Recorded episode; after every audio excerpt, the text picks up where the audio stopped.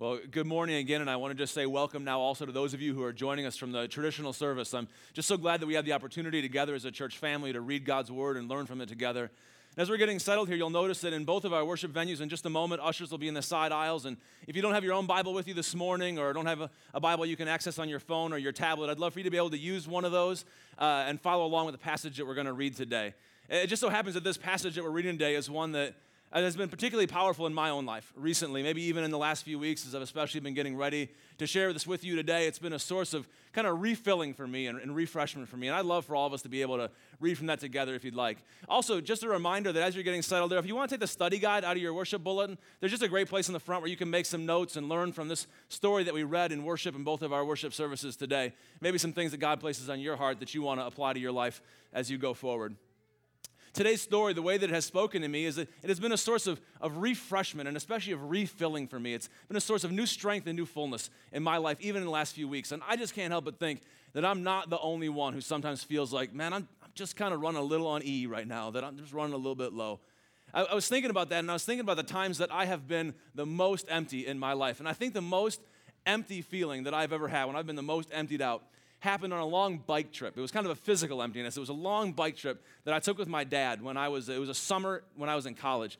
And he and I had kind of had this dream for a little while and plan that we were going to ride across the state of Ohio, which is a smaller state than Minnesota, but it still was a substantial ride. It was 240 miles, about 140 miles on the first day, and we were going to go about 100 miles the second day.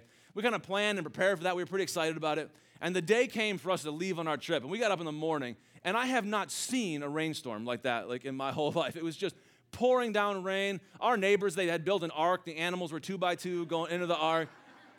A, a smart person would have rescheduled that trip. I am not a smart person. All right?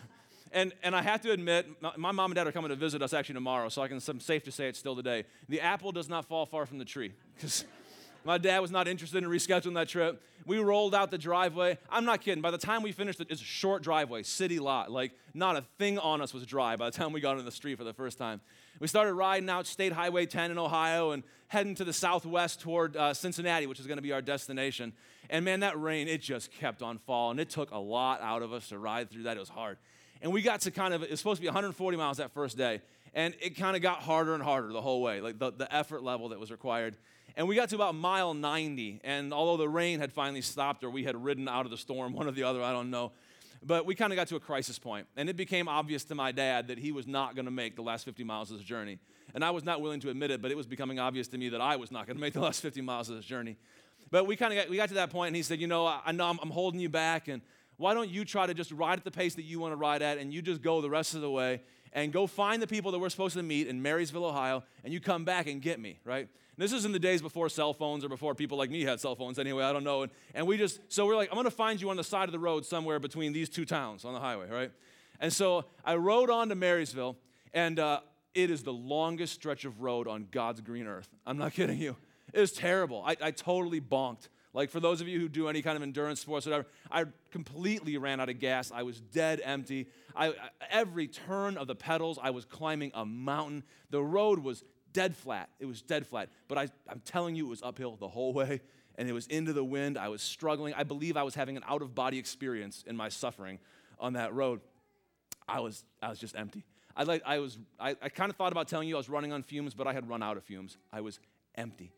Fortunately, I was on wheels and I kind of kept rolling and I didn't fall off the wheels.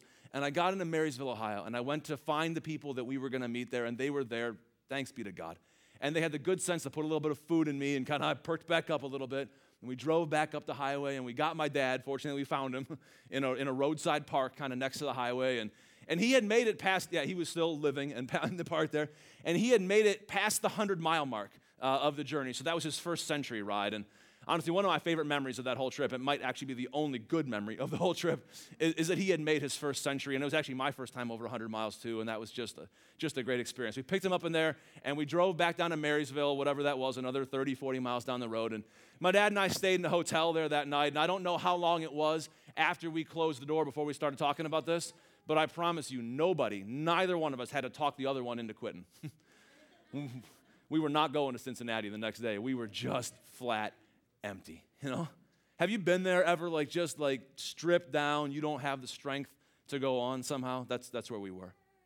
And I, I, had, it was just a few years ago, actually, I had an experience in my personal life that was a very high level of challenge at that time. It was, it was emotional, even for me. It was spiritual. It was deeply painful. And it was right about that time that, as a part of our church family, we, we were planning to celebrate some baptisms in White Bear Lake.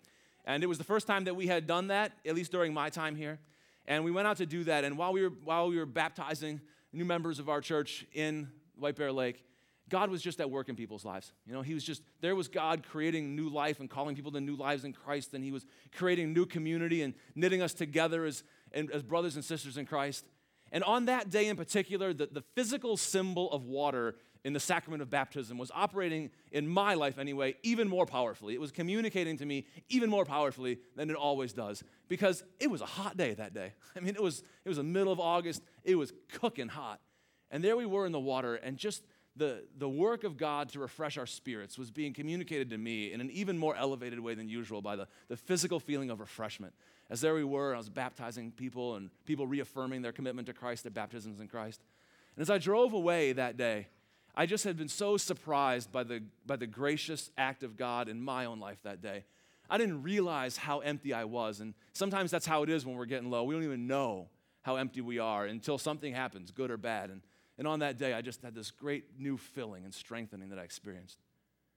I just wonder where you're at in life as we turn to the scriptures today, whether there's some emptiness in your life. I, I know that sometimes it can come from something as simple as just the, job that you work. And, and if it's a job that you have to work, but you don't want to work it, it might be one of those things that just kind of strips you down day by day, just sucking the life out of you. And you're a lot more dry and a lot more empty than you wish you were for the things that you love in life.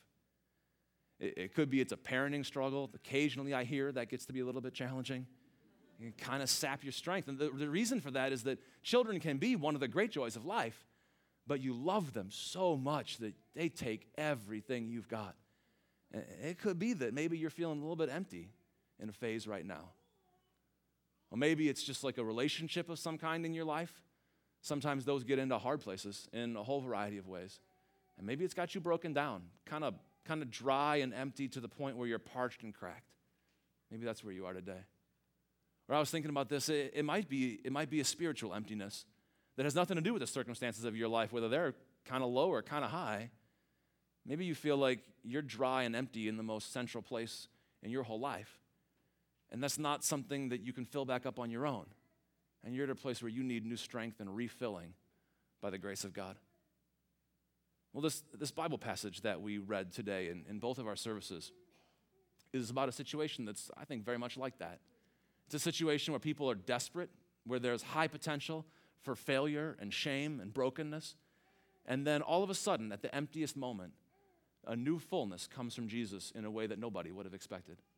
And I'd love to just read this story with you a little bit. If you have a Bible with you, uh, would you turn with me to John chapter 2? We'll just start in verse 1, read a couple verses there. If you have the Quest Bibles from our worship space here, that's on page 1555. The Gospel of John is the fourth book in the New Testament. It's about 80% of the way through the Bible.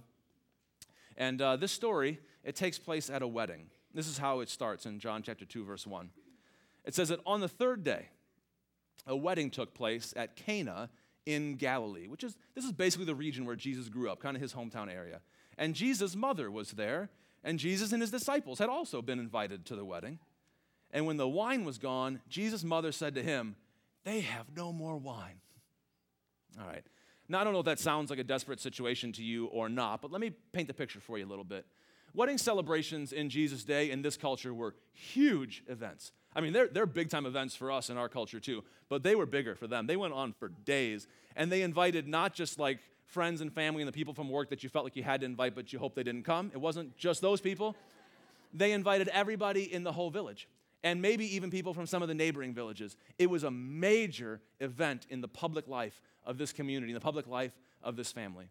And for the, the family that was hosting this gathering, and it was probably the groom's family, and we can see that even a little bit later in the story, which is kind of a little different. The custom has changed a lot our culture, hasn't it? But probably the groom's family was hosting this. And for the family to run out of wine in the middle of this major public celebration in their family life and the life of this community would have been a massive source of humiliation for them would have brought some pretty significant shame to them. It probably would have affected the way that they felt and re- related to their neighbors for years and years to come. Probably the, the, the bride and the groom would have experienced this as some sort of like bad start or bad omen for their wedding. This was a, this was a situation where the potential for embarrassment, shame, failure, and pain was really high. And, and the story doesn't tell us who it is that told whom that they were out of wine at first. I mean, maybe it was just obvious to everybody. I could imagine that was the case. But in one way or another, Jesus' mother finds out. And, Jesus, and, and, and Mary reaches out to Jesus for help with this. Let me just stop for a second and, and acknowledge something. That can be hard, can it? Do you ever feel like it's hard to reach out for help? I think that's pretty common to human beings. We wait for the pain level that we're experiencing in life to get really high before we feel like the pain level of help would be not that high, before we think that it would be less painful to reach out for help to somebody. We just, for some reason, we feel like we're just gonna let it go until we're sputtering, until we're running on fumes, until we're broke down on the side of the road, completely done, before we're ready to reach out for help. And sometimes, sometimes it's almost too late in the crisis at that point. I think one of the things that Christians need to learn, one of the lessons that Christians need to learn is not only that it's important to reach out and help others when they're running on E and when they're breaking down. But it's really important for Christians to learn to reach out for help, maybe even before we completely break down. And maybe one of the take home messages from this passage for us who are gathered here today, for some of you who are gathered here today, is that maybe it's time to do a little truth telling with yourself and maybe with someone who's close to you. Maybe just to reach out for help to a, to a trusted friend to someone who's prayed for you in the past, to someone who's in your community group, to someone who worships with you, someone who you can trust, that you would reach out for help because you're starting to run pretty low. And maybe that person would even be the same kind of person as Mary, who would pray for you and help take your emptiness to Jesus when you didn't even know or have the intuition that you should. That may be one of the main take homes of this passage for some of us here today. Mary reached out to Jesus for help. But then she reached out to him for help, and then both Mary and Jesus swung into action. Let me just show you what comes next. If you still have your Bible, on the same page, John 2, it's 1555 in the Quest Bible. Verse 5 His mother, Mary, said to the servants, Do whatever he tells you. Apparently, she'd had some experience with Jesus before, and she had a lot of trust that he was going to be able to help here. Do whatever he tells you to do. That's exactly what the servants did, the servants at this party. Jesus got them to go and get six stone water jars that each held about 20 or 30 gallons of water. The water alone in these jars would have weighed 160, 240 pounds, somewhere in that range. They're talking a ton of water. And stone jars of that size. They bring these jars out, and Jesus says, fill these jars up with water, right? Which, let's be honest, strange thing to do when you're looking for wine, right? Party guests were not interested in ice water, they were looking for wine. They, but nevertheless, the servants do it. Sometimes it seems like we're more willing to try Jesus' way when we've already tried our way and it's run out. That's where they found themselves. They bring these jars to Jesus. Jesus fills them up with water. Then he says, Take a ladle full of that water and take it to the master of the banquet, which I have to imagine was scary for them. You know, like if they're already worried about being embarrassed or shamed because they didn't provide enough wine, now they're going to take it to the master of the banquet and go, Well, try this. they did it Jesus' way. They did it Jesus' way. And they took the ladle full of water to the master of the banquet. And he says, That's the best wine I ever had, right? And then he praises the groom at the wedding, the groom's family. The normal way, he says, people serve the best wine first. And then when people get to the point where they can't tell the difference anymore, then people serve the watered down stuff. But you have done the opposite. You have saved the best for last. Isn't it like that sometimes in our relationship with God? God does not promise us a life that never will get down to E. He doesn't promise us a life where we never have to walk through empty but he promises us that new wine is coming. He promises us that he will fill us up as we do whatever he says. Now, I, I didn't warn Pastor Corey about this before, but I got to out you for a second. Pastor Corey here, he taught us this. Uh, he, he taught this lesson to me in some words that a mentor taught him once. He said, You know what? Everybody wants to live in the springtime. Everybody wants to live in spring, but sometimes you got to live through winter before you get to spring. And sometimes winter can be really long. Now, now Corey had to be taught that because he lived in Virginia, so he didn't understand. Today, the education level is rising around here. Those of us who live in Minnesota, you would think we would have known this, but spiritually, we don't always get this. We just don't always understand that Jesus is saving the best for last in our lives. And that in the long run, we will experience this as we walk out our obedience to his way as we do whatever he tells us to do. And sometimes what Jesus tells us to do isn't what we feel like doing. It's not even what feels intuitive to us. It's not necessarily what, what we reason ourselves out to. But Jesus says, Bring it to me, fill it with water, do what I said, and I will make new wine and new fullness in your lives. And that's a promise that Jesus would fill us up. Now, this story operates on one level in kind of the events and the things that I've just been explaining, but stories in the Gospel of John very often also operate at a symbolic level. And there are things in here that we can learn from some of the symbols that are written in this story. And I think that in this case, those are some of the things that speak to us at the deepest needs of our hearts. And I just want to share two of them with you kind of quickly. One of them has to do with these stone water jars. They kind of stand out as a detail in the story. And these weren't your regular old 20 gallon stone water jars, if there even is such a thing. These were stone water jars that were used in, in Jewish purification rites for ceremonial washing, as we heard in the, in the Bible reading that we had today. They were a part of the people's relationship with God, and they were empty. And Jesus refilled them all the way up to the brim that they would splash out if you bumped them. And then he changed that fullness to new wine in a way that nobody expected.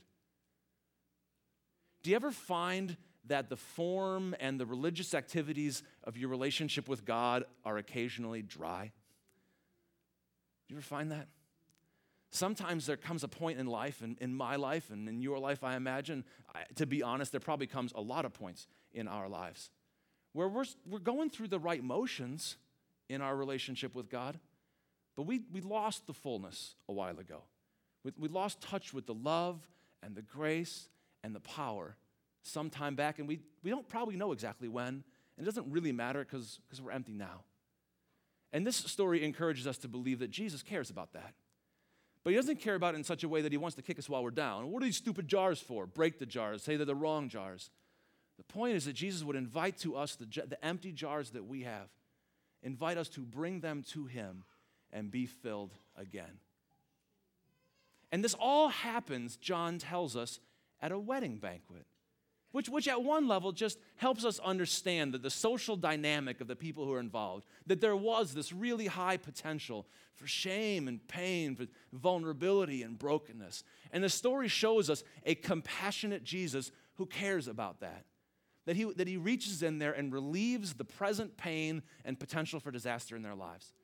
And I, I just want to communicate to you who are in a situation right now in your lives, if you are feeling very vulnerable right now, if you feel like you're exposed, you feel like the, the potential for disaster is maybe already happening or very near in your life, I just want to reassure you on the basis of this story that you are not unseen by the grace of God, that God cares about you. This is the sort of situation that Jesus cares about. But wedding banquets were not, wedding banquets also carried a symbolic value in this culture. Jesus or other, other first century Jewish teachers would use a wedding banquet as a common image for God's final, eternal salvation. And I think it's a beautiful image. It conveys a lot of things that are important for us to understand about that. Being reunited with the people of God, having this, this fellowship community experience in the presence of God in a time of joy that goes on and on. And John tells us here in the story that this was the first sign that Jesus performed and by which he revealed his glory. So it's not just that Jesus was trying to provide new wine for a wedding. I mean, that's, that's good enough already. It's, it's not just that Jesus was, was doing a miracle and he was, or not just that Jesus was kind of showing off his power, but this is a sign. And you know what signs do, right? Signs point away from themselves to the real reality, right? The sign that's right out there behind that wall a couple hundred feet away that says Highway 61 is not Highway 61. Don't drive on it. It's just a sign. It points to the road, right? The sign over that's down Highway 61 a little bit that says White Bear Lake or Gem Lake, that's not the city. Don't live there. It's just the sign, right? John says this was the first sign that Jesus performed by which he revealed his glory. It's pointing away from the wedding on towards something else. It is, it is a symbolic promise of the rescue that Jesus wants to work in our lives, not only from the situations where we run out of wine or whatever other strength or resource it is that we're dried up out of, but this is a sign of God's eternal rescue, of his victory over something far greater than these things. D- did you notice, even at the start of this passage, did you wonder, why did John tell us, for no apparent reason, that this happened on the third day? It's not the third day from anything in particular. The passage right before us doesn't tell it was three days before.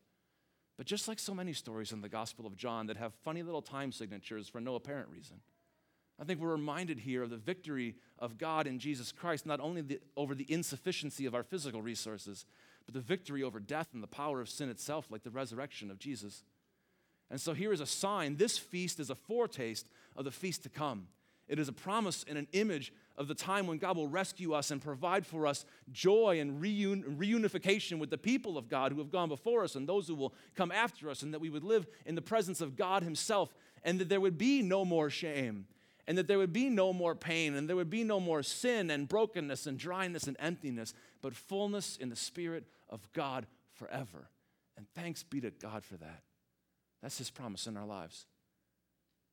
So I just ask again for you to think about whether there are situations of emptiness in your life. Whether there's some place that today, in this place, you want to bring before God and need to be refilled by His Spirit. Whether perhaps you're living in some way with very little hope for the future, with very little vision of what could possibly be because your resources have run out. And, and if that's the case, you're maybe running so close to E that it's hard to believe that hope has not been lost. But this story tells us that. This story says is the promise of God in Jesus Christ that all is not lost, that you are not lost to God, that hope is not lost. Now, I understand if it's hard to see that right now. I, I know what you mean. And I want to tell you that the servants in this story, they, they know what you mean. And, and the hosts of this wedding banquet who were staring down the inevitable barrel of years of shame and humiliation, they know what you mean too. And I would just invite you on this day to do what they did bring it to Jesus, bring it to Him. Here in this place, in this worship service, in prayer, in music that will follow, in this moment, bring it to Jesus.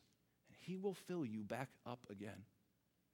And this happens in our lives in the long run in the same way that this passage said that it would, that Mary told the servants, just, just do whatever He tells you. We experience the fullness of Christ over the course of a lifetime as we walk out his way and follow his teaching in our lives. And, and I just want to acknowledge that this can be hard sometimes. This is not an easy thing. This is not a quick fix. This is not instant gratification. I mean, depending on the circumstances of your life, whether you made them that way yourself or they were made for you, it just might be that the water jars in the storeroom of your heart might be way in the back. There might be some significant carrying to do. It might not be easy to bring it to Jesus and to do whatever he tells you to do. That might be hard. But Jesus invites us to bring him our emptiness, and he promises, You just put your trust in me, I will fill it up again. And, and let me just acknowledge one more thing and speak maybe a word of truth here. Because it might be that this line that Mary spoke so powerfully early in the story do whatever he tells you that might be the breaking point for some of us. That might be the barrier that's holding us up. Because what Jesus tells you to do might just not feel like what you want to do right now. And that might be the kind of the point at which you're having a struggle in your life. I understand that. And so this passage might be kind of a challenge to obedience in certain circumstances that you're living in. Because the, the passage doesn't say that fullness will come to you no matter what you do. We don't have that promise from God. And, and it does not say that fullness will come to you if you just wait long enough and walk it out. We don't have that promise from God. Instead, this passage invites us to come to Jesus to put our faith in Him. And no matter where you come from, no matter where you have been, no matter what the circumstances are, He will not let you down. There will be grace and love and new hope for you now and forever. And finally, I just want to ask you to imagine one more thing. I'd like you to imagine what this passage might mean, not only for you in whatever emptiness you may or may not be experiencing, but I'd like you to imagine what this passage might mean for other people in your life and what it might mean for the church community that God is creating here or for the broader church on earth. Because it, it, might be that the main application point of this passage in your life today isn't only to address you in the brokenness of your own heart or in the emptiness that you experience. But depending on where you are today, maybe the application point of this passage that the Spirit of God is driving in your life is to follow the example of Jesus in this passage that it's a, it's a discipleship application for us. That maybe Jesus invites us in this passage to keep our eyes out, to see the potential for pain and brokenness or the experience of pain and shame and emptiness in somebody else's life. And then to come alongside them and to reveal and, and, and to relieve what they're experiencing. So maybe what's happening right now is that God's Spirit is putting on your mind or on your heart the name or the image of somebody that God would like you to come alongside of. And you can help relieve some of the trouble that they're experiencing. Maybe you can even maybe you can even do what Mary did and bring that problem to Jesus on their behalf if it's hard for them to pray right now. But you can help walk with them and bear that with them. Because that is the kind of community that God is creating among the followers of Jesus Christ on this earth. And it is a beautiful thing. And I praise God for it. Let's pray together. Good and gracious God, you know where we are and you know how we can be empty, and you know that we are not powerful enough to fill ourselves up, that empty does not fill up empty. But you are full and you can fill up empty. And so we just, we're just honest before you here, God. And I pray right now that here in this place that the outpouring of your spirit would be powerful. And that you would put strength into our hearts where, where we don't have it. And that you would put freshness and fullness into our lives where we can't manufacture it. I pray for your mercy and your filling right now for us. And God, I also pray that you would work in us, that this would not become a selfish thing for us, but that you would fill us up to overflowing. That the blessing that we can be to others is, again, not something that we would manufacture, but that it would be your work in us. But God, make us sensitive. God, open the eyes of our hearts, make us attuned to the needs around us, and then make us faithful to your way to minister with mercy and love in the way of Christ. In Jesus' name we pray.